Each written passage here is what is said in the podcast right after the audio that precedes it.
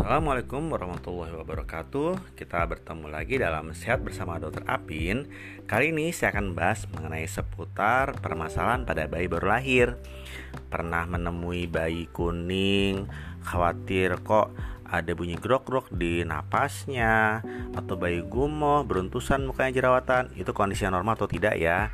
Yuk dengarkan dalam bukti siar rekaman di iRadio Jumat Sehat sekitar 8 tahun yang lalu Mohon maaf kalau masih ada iklan, kemudian lagu-lagu yang sebenarnya saya terbebas dari konflik kepentingan terhadap eh, materi tambahan yang ada di dalam bukti share kali ini. Selamat mendengarkan ilmunya.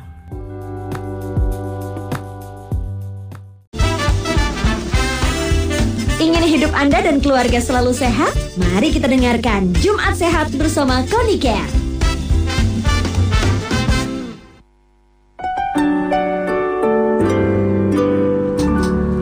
89,6 FM e-radio Juaranya musik Indonesia. Seperti biasa jam 5 sore ya Di hari Jumat ada Jumat Sehat bersama Konicare Buat ibu-ibu nih biasanya ya, ya. Uh, Spesial banget kita kasih topiknya Untuk yang uh, baru saja melahirkan Ya. Nah, seperti apa perawatan bayi yang baru lahir ya? Jadi harus dengerin nih sampai jam 6 sore nanti. Boleh tanya-tanya juga ya listeners di 081 18 896 896. Nah, kalau misalnya biasanya mau nanya, hmm? ah sama Lisa Harun lagi, Nino lagi. Kalau Lisa Harun masih mending karena kan aku punya bayi. Nino punya ponakan. iya iya sih iya sih. Tapi kan, Tenang. kan tapi kan nggak diurusin banget banget, nggak 24 jam kamu. Ah, 36 jam? Cuman dua hari ya. eh dua hari oh, oh lagi. Eh, Jadi listeners. Sekarang ini perawatan bayi baru lahir selalu menjadi tantangan bagi setiap ibu karena ini merupakan momen di mana mereka harus memberikan perhatian lebih hmm. dikarenakan kondisi bayi yang sangat sensitif. Nah bayi baru lahir sangat sensitif terhadap penyakit. Jadi penanganan yang tepat itu sangat amat diperlukan. Misalnya penggunaan kain lipat tradisional atau gurita itu sebenarnya menimbulkan kesulitan bagi bayi karena saat usia dini masih tergantung pada pernafasan perut dibandingkan pernafasan dada. Ini dulu waktu Adan baru lahir, gue nggak pakai nggak pakai gurita, jadi bebas gitu. Terus uh, bedong juga bedong juga ilis Indonesia itu membuat si bayi sulit untuk menggerakkan tangan mereka secara alami dan dapat mengganggu syaraf motorik. Tapi katanya uh, itu dipakai untuk membuat bentuk-bentuk tubuh biar nggak kakinya oh, oh, oh biar katanya begitu. Apa gitu Tapi kalau waktu itu sih uh, anak gue nggak betah, jadi tiba-tiba tangannya twing gitu.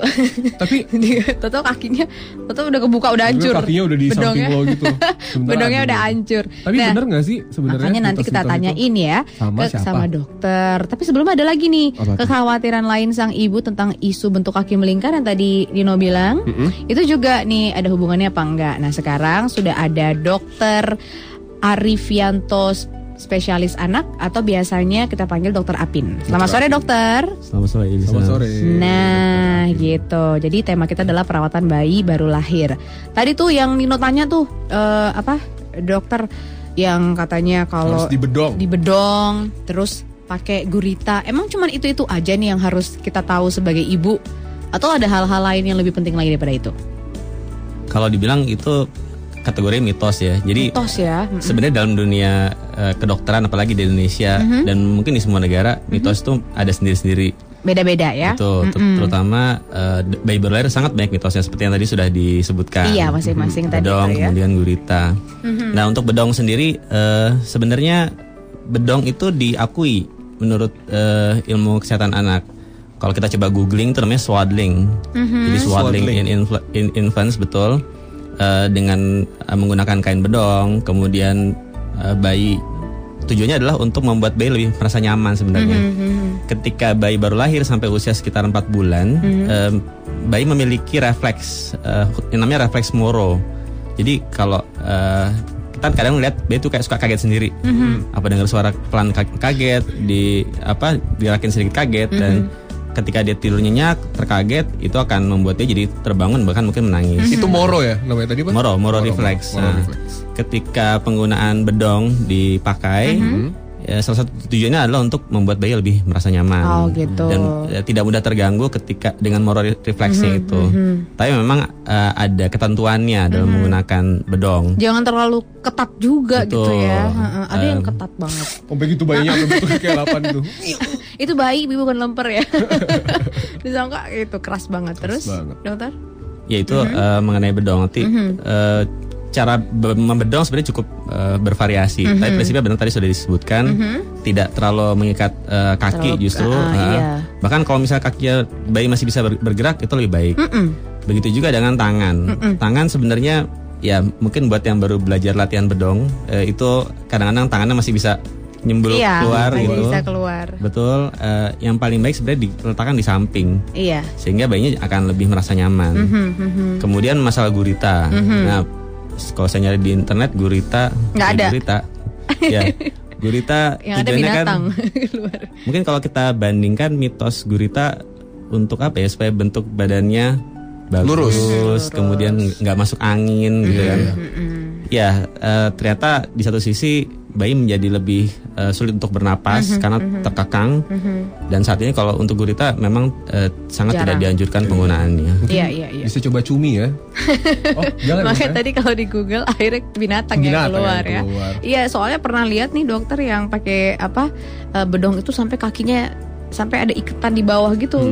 No, jadi emang sih kalau kita ngegendongnya gampang, cuman gampang. tuh gitu doang. Cuman ternyata nggak bagus ya untuk bayinya ya. Iya, Dokter tapi bagaimanapun juga seiring dengan usia baik akan Dia akan menunjukkan sendiri bahwa memang sudah tidak satu untuk dibedong Ah, lagi. dia aku nggak nyaman gitu. Akhirnya Iya. dia eh, berontak Tapi gitu ya. berarti memang penting untuk dibedong bayi ketika baru lahir atau sebenarnya tidak usah pun tidak apa-apa. Bila dikatakan penting tidak juga. Jadi kalau kita bertujuan supaya bayi lebih tidur bisa lebih tenang, bayinya lebih nyaman, kalau termasuk bayi yang aktif, Aktif, ya. membedong tidak masalah. Tapi tidak dibedong sama sekali pun, katakanlah sejak lahir sampai kemudian 4 bulan tidak pernah dibedong pun tidak ada masalah. Tidak ada masalah. Jadi Iya. sebenarnya Iya, iya, iya. yang mempeng- eh, berpengaruh dengan bentuk kaki dan bentuk tubuh itu sebenarnya mitos ya. Itu dokter ya? mitos. Iya. Hmm, Oke, nah ini eh, kan selain selain tadi tuh ada bedong, ada gurita, dokter ya. Ada ada hal lain yang lebih penting nggak, dokter yang dilakukan si ibu atau juga si ayah pertama kali bayi itu lahir? Iya. Selain menyusui dini itu ya. Em, memang sih sebaiknya ketika seseorang bahkan memutuskan untuk menikah itu sudah mulai belajar mengenai perawatan bayi berlahir. Tidak, itu bukan tugas ibunya aja ya, Bapaknya tugas bapaknya juga. juga. Mhm. Dan ketika bayi lahir memang eh, langkah pertama yang dilakukan adalah melakukan inisiasi menyusui dini. Mhm. Karena eh, kalau diperhatikan sangat banyak eh, kegagalan ibu untuk bisa menyusui eksklusif bayinya. Satu karena ketidakpahaman akan pentingnya menyusui, kemudian teknik menyusui dan eh, seputar menyusui. Dan yang kedua tidak ada dukungan dari lingkungan sekitarnya. Makanya tadi eh, bukan tugas ibunya aja untuk belajar menyusui, tapi eh, suaminya, kemudian mertuanya, a- saudara kandung pun semua harus berperan. Mendukung ya. Betul. Soalnya saya dengar juga kalau lingkungan itu membuat si ibunya stres, itu uh, air susu nggak keluar biasanya. Iya, ya? betul. Jadi eh, situasi dan kondisinya harus eh, nyaman gitu ya, Iya. membuat si ibunya jadi rileks gitu. Terus sekarang ini pernah saya baca juga ada beberapa eh, apa bukan teori eh, teori baru ya kan eh, teknik melahirkan dan sesudah bayi lahir itu kan selalu berkembang. Ada yang lahir di air, terus ada juga yang setelah bayinya lahir si bayi dibiarkan mencari sendiri eh, Merangkak. ininya, eh, merangkak sendiri untuk mencari eh, air susu ibunya. Nah itu sebenarnya apa bedanya dengan bayi yang langsung dibantu untuk eh, disodorin ini loh air susu ibunya at- eh, dengan dia dibiarkan sendiri mencari. Bedanya apa, dokter? Oke, itu eh, ada terminologinya istilahnya breast crawl atau baby crawl. Jadi merangkak menuju payudara. Em, itu sebenarnya bagian dari upaya inisiasi menyusui dini atau I- IMD. Em, sebenarnya teknik itu dengan jadi bayi diletakkan di eh, dada ibunya atau bahkan eh, di perut. Nanti dia akan merangkak sendiri eh, menuju payudara. Atau langsung eh, dimasukkan mulutnya atau ditempelkan mulutnya ke payudara. Ya, dua-duanya bertujuan untuk inisiasi menyusui dini. Em, Masing-masing eh, menunjukkan bahwa intinya semua bayi itu terlahir dengan refleks untuk segera menyusui. Jadi kalau sampai ya ada katakanlah seorang ibu yang ini bayi saya nggak menetek atau asi saya nggak keluar karena bayi saya nggak menyusu. Itu sebenarnya eh, melawan hukum alam Iya. karena dibiarkan nggak langsung di payudara pun diletakkan di perut bahkan itu dia akan merangkak sendiri untuk Iya. mencari payudara.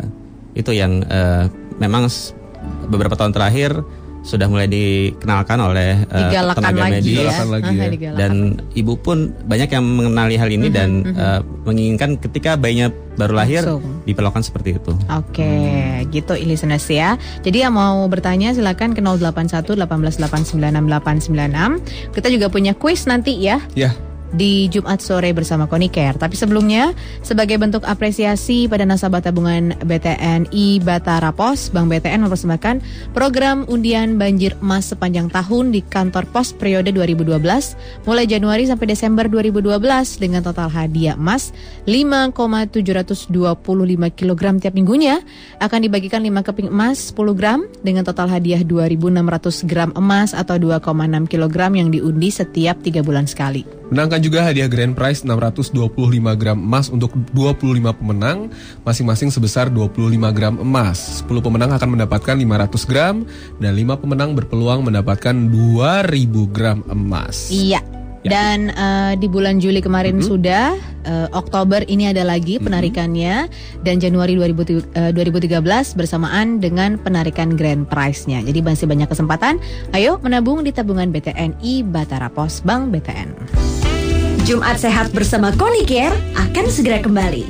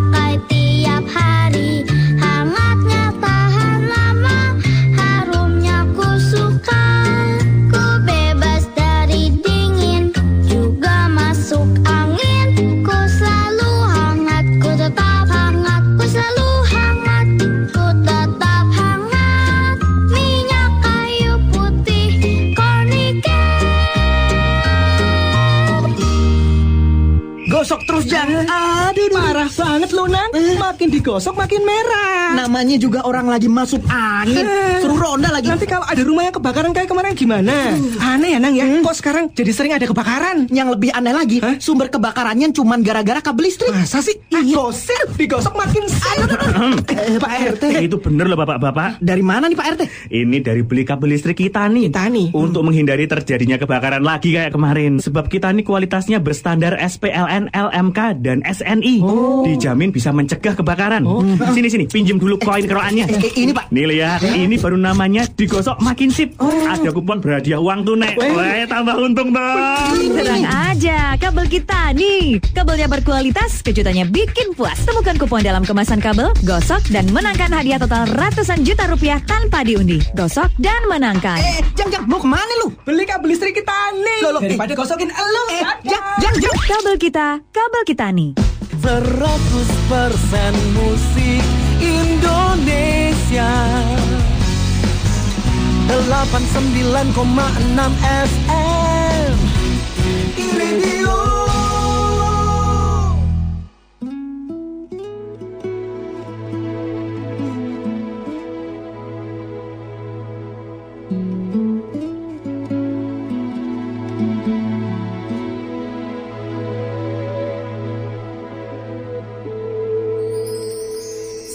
Setiap malam aku selalu merenung.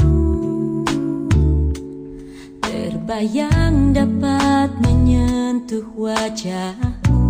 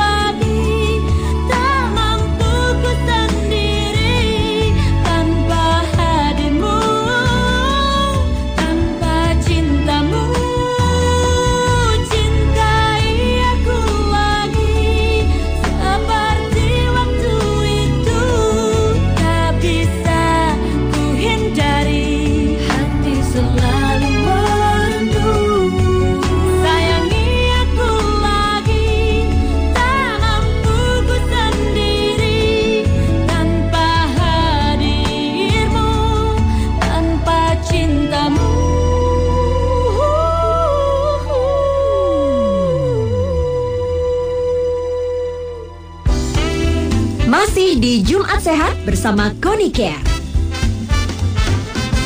89,6 FM i-radio juaranya musik Indonesia. Masih di Jumat Sehat bersama Connie Care, listeners ya Masih bersama juga dokter Apin di sini. Udah ada pertanyaan langsung ya. Eh, Tapi sebelumnya kita mau kasih tahu juga nih listeners Kalau ada eh, acara ya Apalagi Anda mau jadi primadona. Ingat nggak Nino Like acaranya. a virgin. bukan Oh, itu. bukan. Jadi ada program Politron mencari primadona. Oh yang foto ya. Iya betul. Nah untuk syarat dan keterangannya Anda bisa kunjungi fanpage Facebook Politron dan gabung ke fanpage Facebook Politron untuk memenangkan hadiah total ratusan juta rupiah. Nah Anda harus tahu nih seperti apa sih eh, primadona New U-Matic dari Politron. Jadi itu ada fitur andalan Easy Start. Cukup eh, cukup tekan tombol Start maka otomatis mesin cuci akan menimbang berat pakaian, mengisi dan mengatur kebutuhan air plus mengeringkannya ditambah dengan fitur canggih seperti Waterfall Technology ini memberikan tekanan air lebih ke baju sehingga serat kotoran di baju bisa langsung hilang. Proses mencuci juga jadi lebih baik, jadi satu setengah kali lipat. Magic Jar Technology ini menghemat pemakaian listrik, Magic Ball teknologinya menghemat deterjen dan Magic Sticknya cukup sekali oles untuk noda membandel seperti kecap, kopi, coklat dan juga bumbu masakan. Iya, betul Jadi, sekali. Ikuti saja langsung program Politron mencari primadona. Politron memang Canggih. canggih. Ini juga nih d- eh, dokter selain tadi menyusui dini, terus ada bedong, ada eh, gurita. Ini ada yang setelah kita setelah pulang ya ke rumah, ini ada rutinitas yaitu menjemur bayi, Bayi. ya menjemur bayi supaya nggak warna kuning. Itu eh, bukan mitos kan, dokter atau bagaimana? Mitos atau bukan? Karena biasanya yang aku tahu selain selain dijemur supaya bayi nggak kuning tuh banyak minum ASI ya, supaya nggak kuning apa gimana? Oke, pertanyaannya, Mhm. seandainya bayi ini lahir di kutub utara atau kutub selatan Oh, yang iya cuma ya. enam bulan sekali ada matahari, Iya gimana tuh? apakah harus dijemur atau misalnya lahirnya Hmm. pas zaman-zaman sekarang lagi masuk musim hujan, pagi-pagi mendung? Ini kayak ayam kasih Kasih lampu di atasnya. Nggak Apa sopan pite? banget. Kayak pite. Pite itu ayam. Dikasih sinar matahari gitu katanya Ya, ada. Itu sampai ada kan? itu sampai dikerjakan. Bener kan Oh, iya. ada. Betul. Yang ada yang film babies tau gak? Mm-mm. Nonton film babies itu ada yang dikutub yang dikasih kandang gitu. Sebenarnya maksudnya untuk hang- yang diperlukan kehangatannya atau sinarnya. Ya, kuning pada bayi baru lahir atau uh, ikterus atau jaundice itu adalah satu hal yang uh, normal atau Normal, fisiologis ya. terjadi. Uh, kita katakan normal apabila terjadi mulai usia 2 sampai 14 hari. 2 sampai 14 hari. Iya, itu secara umum karena uh, bayi baru lahir uh, ada namanya kat bilirubin di dalam Oh darah. iya betul. Yang Itu yang- dicek itu ya darahnya ya. Betul, itu yang kadarnya eh, tinggi akibat hati masih belajar, masih belum terlalu matang untuk eh, metabolisme atau mengatur bilirubin agar tidak terlalu tinggi dalam darah. Ya. Tapi ini adalah hal yang tadi saya katakan eh, wajar. Mhm. Eh, tapi kalau terjadinya sebelum sebelum 24 jam sudah mulai kuning atau lebih dari 14 hari bayi masih kuning itu eh, ya tanda yang harus kita perhatikan. Dan eh, ada bilirubin sebagai suatu indikator untuk menilai eh, seberapa kuning bayi. Di satu sisi, eh, kenapa sih harus kita waspadai atau kita pedulikan? Karena eh, kadar bilirubin yang terlalu tinggi ini justru nanti akan bisa menembus eh, masuk ke barrier yang menuju ke otak dan itu bisa membuat anak kejang dan mengakibatkan eh, efek jangka panjang yang eh, tidak menyenangkan. Makanya eh, ada angka-angka yang harus diperhatikan. Jadi misalnya kalau angkanya sekian, Normal maka gitu eh, ya. normal. Angkanya sekian, bayinya harus eh, disinar Iya. atau dilayar terapi. Nah, Betul. menggunakan memang menggunakan sinar ult- ultraviolet, Iya. tapi dengan dosis tertentu. Itu yang mungkin coba disamakan dengan menjemur eh, Iya. di bawah matahari. Aha. Em, ya m- logikanya masuk, tapi kita nggak bisa mengukur konsentrasi. Belum Iya. kalau daerahnya beda-beda gitu. Yang satu asli ya matahari, yang Ya. satu buatan manusia gitu kan. Ya prinsipnya eh, kalau kita setelah umur dua hari kuning ya kita perhatikan kuning itu s- ada dua Hmm. yang yang normal ya kuning yang fisiologis itu ada dua ada yang karena eh, kekurangan asi jadi Iya, istilahnya ha-ha. eh, breastfeeding jaundice justru karena asinya kurang Jadi itu kuning. jadi kuning Ha, dan dan dan lebih kuning dan makin kuning Iya. tapi ada juga justru karena asinya cukup eh, juga juga kuning Dan- Oh, bisa? bisa Oh. itu namanya bre- breast milk jaundice Oh, breast milk gitu. jaundice kuning enggak justru karena asinya cukup itu bukan suatu hal yang perlu dikhawatirkan Oh jadi kalau kuning karena asi cukup itu tidak perlu dikhawatirkan. Ya, kan tapi kalau berarti kan? Ah, tapi Hmm. kalau kuning karena asinya berkurang, maksudnya dia kurang kurang minum kurang minum itu malah yang ya dikhawatirkan. artinya eh, dia kurang minum nih Iya, ha. kuningnya bisa jadi nanti naik sampai ke batas yang harus dilakukan Ini- fototerapi Ah, ah, sinar Oh gitu. dan di sa- satu sisi ini menunjukkan oh eh, minumnya kurang nih dan bayi-bayi seperti ini kalau kita timbang berat badannya akan mengalami penurunan yang jauh di bawah batas maksimal yang boleh Oke, ditolerir. oke. Ya itu juga tanda yang harus eh, kita perhatikan. Ah. Eh, tapi bagaimanapun juga kondisi kuning yang tidak normal ini adalah kuning yang ba- sebagian kecil, Mhm. mayoritas adalah kuning yang normal. Mayoritas adalah kuning yang normal. Betul.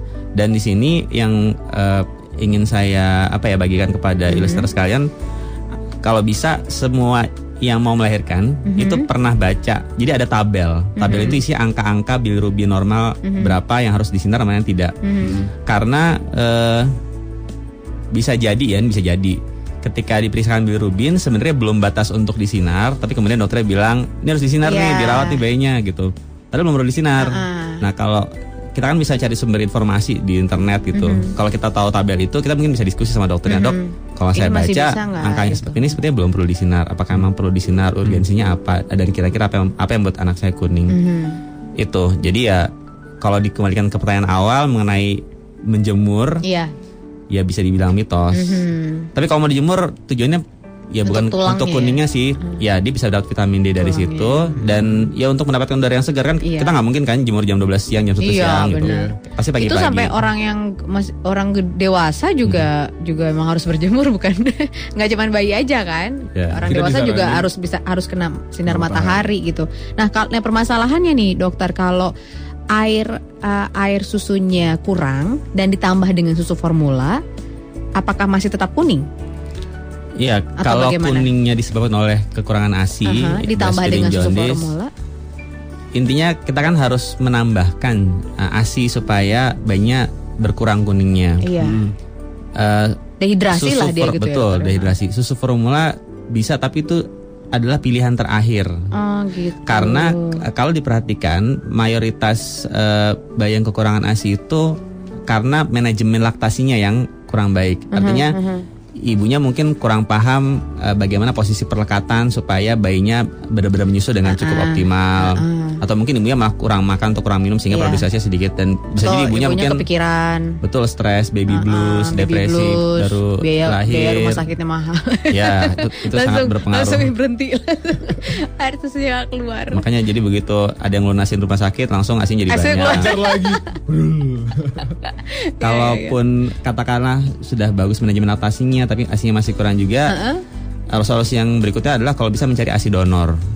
Asi Gitu. donor. Asi donor dari Ada. ibu yang lain. Mungkin kita punya kenalan yang sama-sama bisa- nyusuin. Kalau bisa sih jangan ya. Eh, kayaknya kok gimana Oh, gitu iya, udah kita iya lahirin tapi sih. mesti ada dari Iya, iya. ibu-ibu lain yang. Kalau bisa sih jangan. Ya kalau bisa Iya, jangan. Iya, iya. Dan solusi terakhir kalau emang udah mentok semua nggak dapet ya Baru. susu formula. Tapi sebenarnya fakta yang menunjukkan mayoritas itu karena manajemen laktasi yang kurang bagus. Jadi kalau manajemen laktasi diperbaiki, ASI akan semakin ba- bertambah banyak dan Iya. tidak perlu susu formula. Oke, ini intinya adalah untuk para ibu jangan never give up lah gitu ya. Never give up. Ah, ah, harus dicoba apa pun gimana pun. Mestinya kalau lahiran itu menurut gue adalah sebuah tim. Jadi dari suaminya, dari ibu mertuanya, dari dokternya juga Semuanya. harus bikin nyaman si ibu ini Iya, supaya benar. ketika melahirkan Iya. asinya lancar, bayinya Iya. juga lancar. Betul. Gitu. Kadang-kadang kan orang suka mikir gini, ah masih bayi, masih kandungan nggak ngerti, masih kecil nggak ngerti gitu. Padahal dari dalam udah di Dari- udah oh, diurusin oh. ya dokter ya. Iya. Oke, nanti eh, segmen berikutnya listeners kita menjawab pertanyaan dari Anda. Ini udah ada udah ada beberapa yang masuk di 081 18 896 896. Silahkan eh, topik kita hari ini adalah apa Nino? Apa Perawatan. yang harus diperhatikan Iya, atau perawatan setelah, setelah, eh, bayi lahir. Nanti Ya. kita juga ada quiz di eh, quiz CTS teka-teki sehat. Jadi jangan ke mana-mana, tetap di Jumat sore bersama Koniker. Jumat Sehat bersama Konicare akan segera kembali.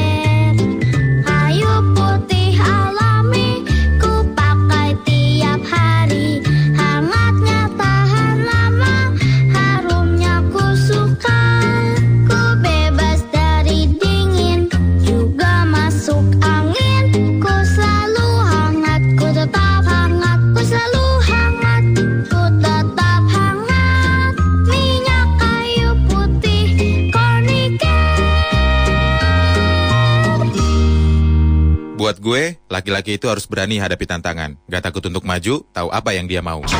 Harus konkret, gak cemen dan percaya diri. Intinya, laki-laki itu harus siap sambut peluang dalam hidup. Seperti peluang yang ini. Nivea for Man presents Man in Mission. Sebuah misi yang harus diselesaikan untuk wujudkan impianmu sekarang. Menangkan 50 juta rupiah untuk wujudkan cita-cita entrepreneurshipmu, Vespa LX 150 EA, MacBook Air, dan Galaxy Tab 2. Tunggu apa lagi? Beli satu produk Nivea for Man, login dan register di Facebook Nivea for Man What Men Want, dan jadilah 10 Lucky Agents of Change. Berlaku mulai 15 Oktober sampai 11 November. Info lebih lengkap, buka Facebook Nivea for Man What Men Want. Saatnya wajah dan masa depanmu berubah. Ayo, raih kesempatanmu. Ikuti Man in Mission Nivea for Men What Men Want. Seru kali ya sob, kalau kita ikutan komunitas bola, secara tampang sama skill gue udah kayak Mesut Ozil abis. Tapi nasib yang ngebedain sob. Tapi bener banget tuh, kalau kita tergabung di komunitas bola, kita bisa tahu ulasan-ulasan atau hasil pertandingan klub bola favorit kita. Makanya, dengerin Goal Highlight di sore-sore bareng komunitas. Persembahan Goal, saluran sepak bola dari Next Media dan e-radio, juaranya musik Indonesia. Karena cuma di sini yang bakal ngebahas secara lengkap highlight Liga Champion, Liga Eropa, MLS, Bundesliga yang tayang di Goal, saluran sepak bola dan juga kegiatan komunitas bola. Goal Highlight di sore-sore bareng komunitas. Setiap Rabu jam setengah tujuh malam cuma di 89,6 FM e-radio. Acara ini dipersembahkan oleh Goal, saluran sepak bola dari Next Media dan e-radio, juaranya musik Indonesia. 100% musik Indonesia. 89,6 FM Radio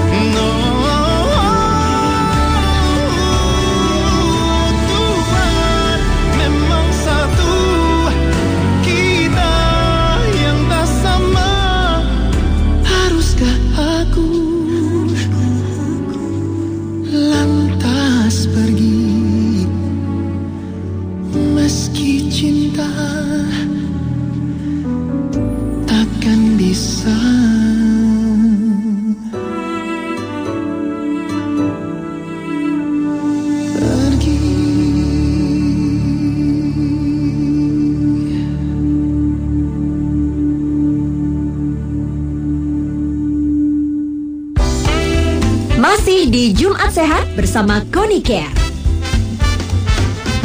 89,6 FM iRadio juaranya musik Indonesia masih di Jumat Sehat bersama Konicare dan ini udah ada beberapa pertanyaan tapi sebelumnya eh, banyak sekali mitos-mitos yang mungkin Anda dengar malah Anda praktekkan dan ternyata benar.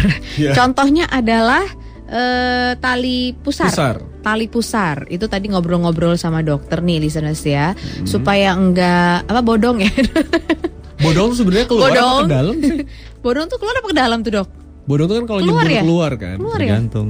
Nah, lu Soalnya ada beberapa yang bilang juga Bodong Betulnya bodong, bodong tuh maksudnya masuk ke Oh, dalam gitu. gitu. Tapi ada juga yang bilang, ih bodong keluar. Soalnya supaya katanya nggak keluar itu dikasih Kasih uang koin. gocapan gitu.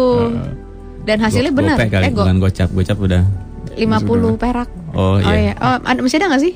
Udah nggak ada lagi ya? ada tapi dulu bekas Oh, bekas iya, anak zaman. cucunya zaman zaman dulu banget disimpan. Gopean listeners ya 500 Dimasukin perak. ke dalam Heeh. lubangnya. Kayak gitu ya dokter ya? Ya ini mitos yang Mitos. eh, cukup berkembang. Em, Dan banyak dipraktek. Jadi pu- pusar bodong, ya kita samakan definisi dulu ya, bodong adalah maju ke depan. Itu eh, istilahnya hernia umbilikalis. Aha. Kita mungkin pernah dengar hernia ya. Hernia. Ya, Cuman ini di pusar jadi hernia umbilikalis. Mhm. Dan ini kondisi yang sangat banyak dialami oleh bayi baru lahir. Mhm. Dan untungnya mayoritas akan menghilang dengan sendirinya. Mayoritas akan menghilang dengan sendirinya sebelum usia satu tahun. Mhm. Eh, bahkan beberapa baru akan menghilang menjelang usia 3 atau 4 tahun dan eh, operasi hanya diindikasikan eh, apabila bodong ini bertahan sampai usia 3 tahun ada juga yang Oh, ada menyatakan kayak gitu. ada Kenapa tuh dok?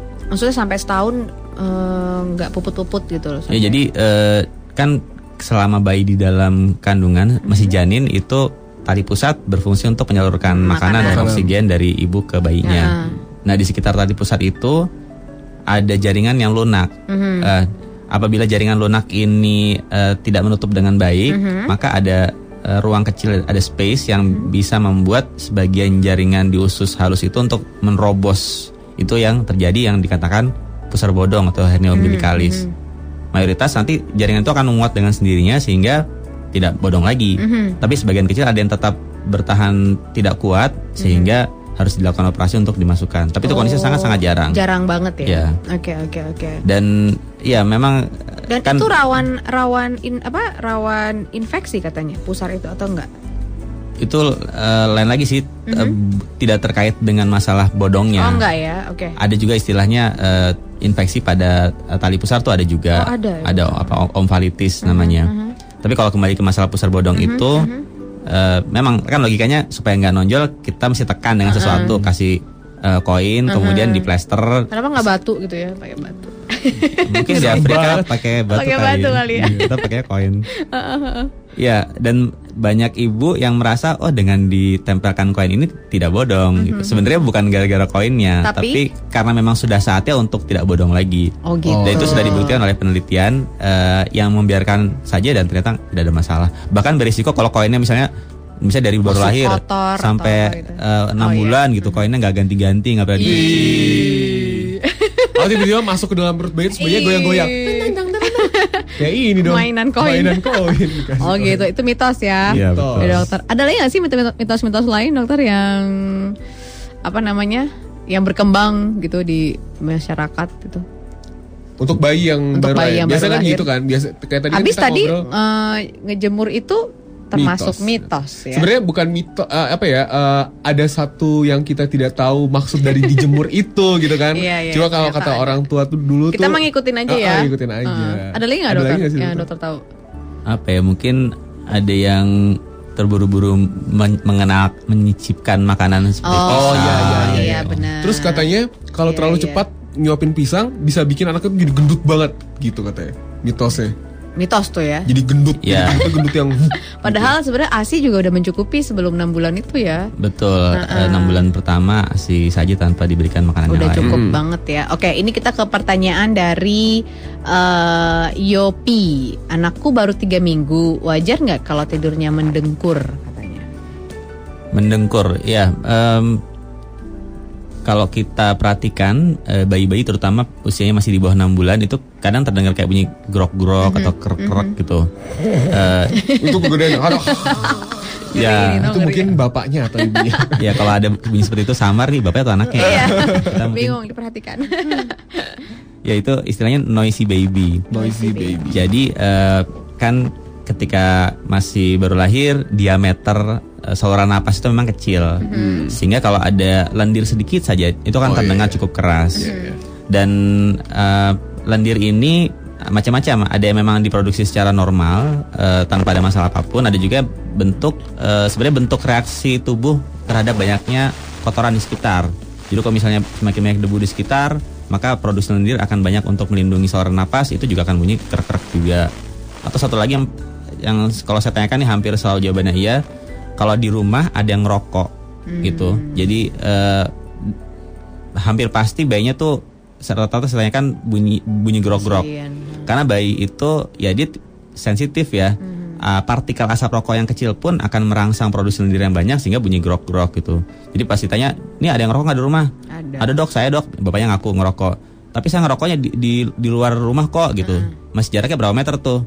Karena partikel asap rokok sampai sekitar 10 meter itu masih masuk gitu. Jadi kalau misalnya terus saya mesti ngerokok di mana dok? Bapak ngerokok aja di RT sebelah. Jadi kalau gitu bayinya nggak apa-apa. Rumah di mana? Bekasi. Oh, rokok aja di bundaran HI gitu kan. Iya. Iya iya iya. Gitu. Mendingan milih anak atau rokok. Iya, gitu. ayo. Udah stop rokoknya Atau kalau kalau nggak eh, kan bisa nyangkut apa eh, ke baju juga lengket. Nggak tahu ya kalau yang rumah ngerokok tuh kayak lembab gitu ya. Lengket gitu loh. Jadi untuk anak bayi tuh kayak nggak sehat gitu ya. dok? Iya. Jadi pokoknya eh, bayi itu akan memproduksi lendir untuk melindungi saluran pernafasannya dari asap rokok dan debu. Ya. Berarti Hmm. kondisinya mungkin bisa dicoba nih untuk eh, Yopi eh, merokok atau tidak Mhm. dan kondisi rumahnya berdebu atau tidak. Betul. Iya, Ya, betul. itu mungkin. Tapi eh, secara umum selama dia mendengkur atau bunyi grok-grok selama tidak pernah sesak napas bayinya Mhm. itu adalah hal yang wajar. Oke. Seiring dia tambah besar kira-kira usia 6 bulan itu akan hilang dengan sendirinya. Oke, nah ini ada berikutnya dari eh, apa namanya Dimas. Anak saya sudah enam bulan, tapi dulu waktu lahir eh, Hari ketiga. hari ketiga kena HDN. Udah coba tanya sama dokter dan browsing, nggak ada informasinya penyebabnya apa gitu. Hari ketiga ya. Ah, ah, Iya. Setelah lahir hari ketiga kena HDN, udah coba browsing, tanya ke dokter juga nggak ada info penyebabnya. Mungkin dokter tahu penyebabnya apa katanya. Iya, HDN eh, kalau merujuk ke singkatan hemorrhagic disease of the newborn, Mhm. jadi eh, pendarahan pada bayi baru lahir Oke. itu dikaitkan dengan eh, kekurangan vitamin K. Hmm. Makanya saat ini di mayoritas rumah sakit di Indonesia itu punya SOP bayi baru lahir langsung disuntikan vitamin K. Hmm, Disertai gitu. juga dengan penyuntikan hepatitis B. Jadi begitu bayi lahir tuh ada dua, dua yang disuntikan. Suntik vitamin K sama suntik imunisasi hepatitis B pada bayi baru lahir. Hmm. Vitamin K tujuannya untuk mengurangi risiko tadi HDN hemorrhagic disease of the newborn.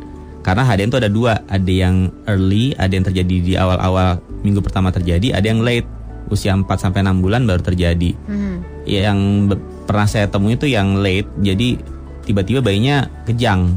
Ternyata ada pendarahan di otak. Nah, itu ketika ditelusuri tidak mendapatkan vitamin K pada saat baru lahir. Itu udah udah udah wajib hukumnya untuk Disuntikan. rumah sakit langsung disuntikan atau kita yang minta? Itu sudah SOP dari rumah sakit. Berarti sudah sudah Ha. sudah pasti ya diberikan. Memang eh, itu tergantung institusi, tapi Oh, gitu. eh, kalau dibandingkan Indonesia menganut yang menerapkan hal itu, dan tapi tidak semua neg- negara melakukan hal ini. Jadi ada baiknya untuk ibu-ibu eh, mempersiapkan gitu yang yang mau mempersiapkan eh, kelahiran bertanya sama rumah sakit yang nanti tempat dia melahirkan ini nanti anak saya ada dikasih vitamin nggak gitu Iya. gitu ya. Oke, jadi emang sebagai ibu atau juga bapaknya juga harus banyak tanya sama sama dokternya sistemnya seperti apa gitu ya dokter Banyak ya. baca. Banyak baca juga. Baca dulu baru ta- bertanya. Baru bertanya ya. Oke, sekarang mah gampang nge-google juga banyak, kita Iya. bisa tahu banyak, Twitter, nge-follow dokter-dokter juga. segeralah bisa. segeralah hapus eh, apa ya Bukan, istilahnya segeralah buat account Twitter Bukan dan dong. follow dokter-dokter yang ada di sini. gitu. Segera ini loh apa namanya biasanya kan orang kalau ngelahirin kan ah ntar aja lah cari ilmunya ntar aja kalau udah ngelahirin anaknya udah ada wujudnya gitu. Padahal mah Atau- sebelum iya benar. sebelum bikin harus tahu dulu ilmunya. Sama Gitu ini, kan. sama ini dok. Eh, nanti aja lah itu kan naluri orang tua. Nanti bisa sendiri keluar sendiri asli. Toto nggak keluar. Oh, oh. Panik sendiri ya. Oke, kita ada kuis TTS. Listeners tadi sempat ngobrol sama dokter sedikit ya. Mudah-mudahan anda mendengarkan. Daerah pada bayi yang rawan infeksi disebut apa? Gitu ya. Ini pertanyaan dari produser kita ya. Daerah pada bayi yang rawan infeksi disebut apa? Silakan ke 081 adalah? 18 896 896. 5 kotak. Lima kotak depannya P, belakangnya R. R. Ya, dan eh, siapa yang cepat dan jawabannya benar itu bisa mendapatkan eh, hadiah paket produk dari Konicare. Ditungguin listeners sekarang juga. Jumat Sehat bersama Konicare akan segera kembali.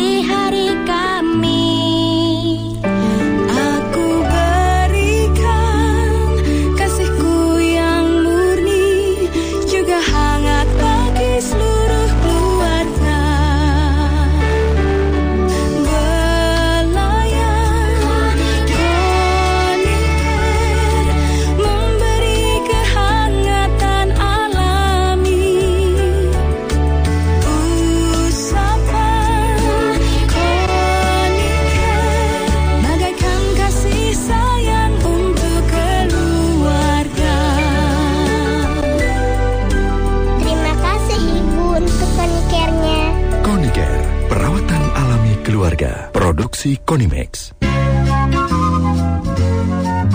Hai, kamu udah tahu belum? Indomaret bikin festival vokal grup lagi. Oh ya? Kita ikutan yuk. Siapa tahu kita jadi juara. Selain hadiahnya makin heboh, kita bisa rilis album. Caranya gimana?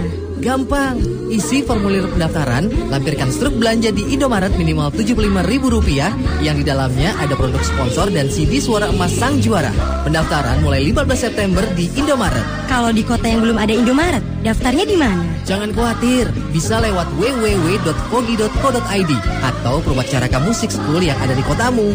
Audisi di 11 kota, Jakarta, Bogor, Bandung, Surabaya, Malang, Jember, Semarang, Yogyakarta, Palembang, Lampung, dan Medan. Mau lebih jelas? Kunjungi Indomaret atau klik www.kogi.co.id. Ayo, ikuti dan raih impianmu di Festival Vokal Group Indomaret ke-10. Jadi sang juara Hanya di Festival Vokal Group Indomaret 2012 Selamat malam semuanya. Oke, malam ini kita akan belajar membaca. Coba dengarkan ya. A B C D E F G. Nah, coba sekarang semuanya bareng-bareng. A B C S T M J Loh, kok A B C S T M J sih? Iya bu, kalau buat malam dan dingin begini emang paling mantap ya kopi ABC STMJ. Emang bener, sekarang ada kopi ABC STMJ. Paduan mantap rasa kopi berkualitas yang menyegarkan ditambah dengan bahan-bahan alami yang menyehatkan seperti susu, telur, madu, dan jahe. Kopi ABC STMJ paling mantap untuk menemani aktivitas kamu di malam hari dan di saat cuaca dingin. Cobain mantapnya kopi ABC STMJ. Mata melek, badan juga sehat. Sampai di sini dulu ya malam ini. Jangan lupa STMJ. Maksudnya saya tunggu malam Jumat. Kopi ABC makin mantap. 100% musik Indonesia 89,6 FM Radio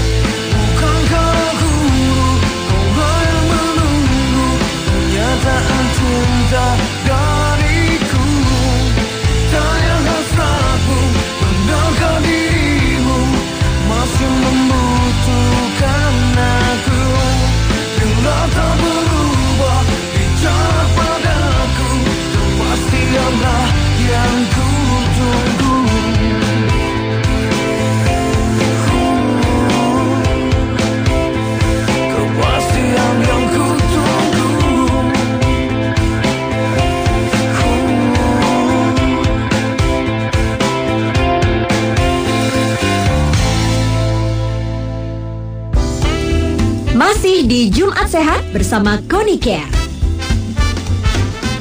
89,6 FM iRadio juaranya musik Indonesia Masih di Jumat Sehat bersama Konicare Selamat buat Soleha ya. Soleha. Ibu Soleha di 0852 165 sekian sekian. Jawabannya benar sekali. Benar eh, cepat juga kirim SMS-nya PUSAR Ya, jadi Ibu jawabannya, ya. Soleha menjawab P, belakang R, petir ya.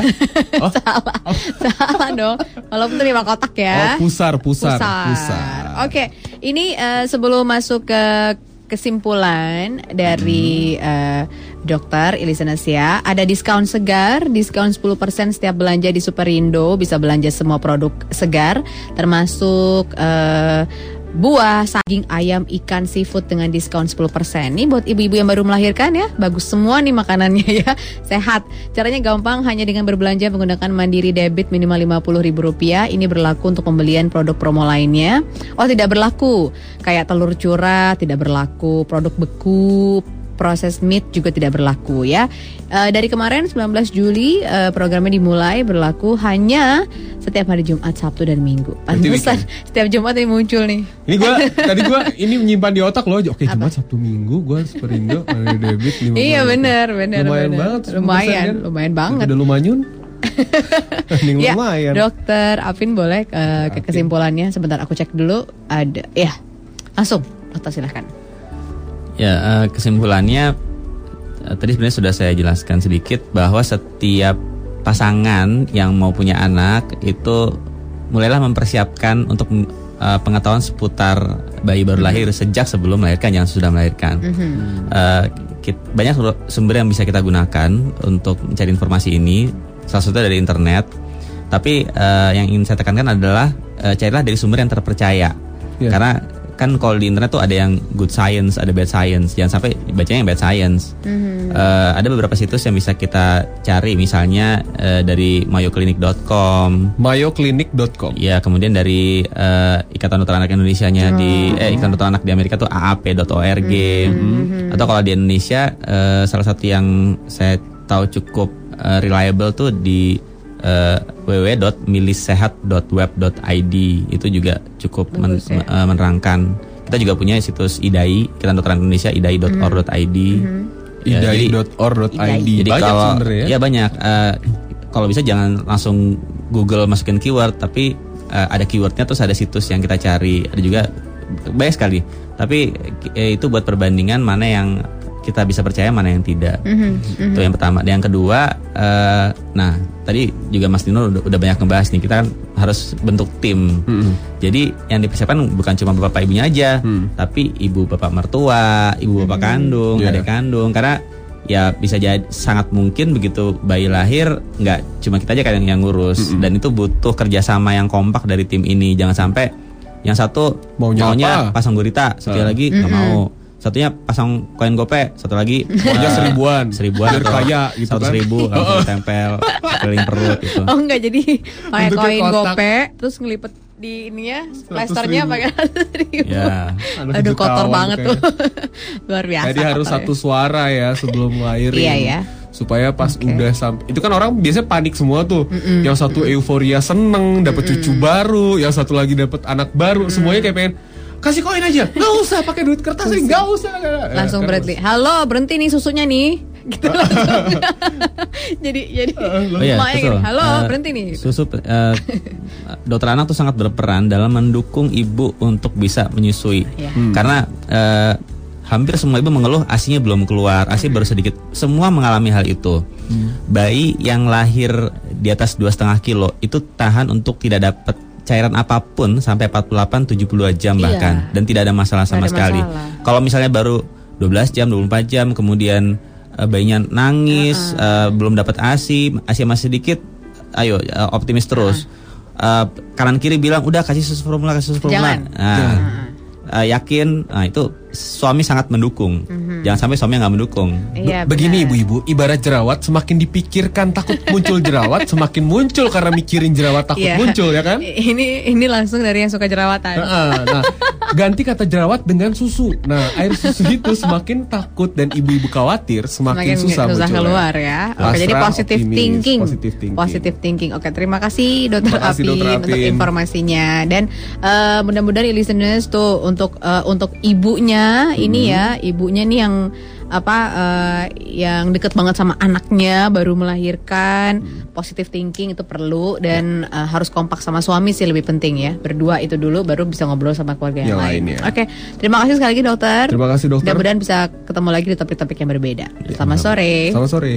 Oke, ini listeners jangan lupa juga eh, untuk eh, anak-anak anda yang baru saja eh, apa namanya baru lahir, terus udah gitu eh, rewel, kurang nyaman, mungkin karena kedinginan. Mm-mm. Ya, ada baiknya solusinya itu adalah Konicare minyak telon. Jadi abis mandi, biar si kecil tetap hangat, eh, nyaman dan gak kembung, ini bisa dioleskan gitu ya. Dengan kualitas terbaik, ada tiga ukuran apa aja? No? 30 ml, 60 ml dan 125 ml. Ini rangkaian produk Konicare tersedia di supermarket ada, hypermarket juga ada, minimarket, apotik dan juga toko obat. Hadir juga dalam bentuk Konicare lotion telon, Konicare lotion kayu putih, Konicare gel pembersih tangan, Konicare gel pengurang gatal, Konicare baby massage oil dan juga Konicare baby liquid powder. Konicare perawatan alami keluarga produksi Konimex.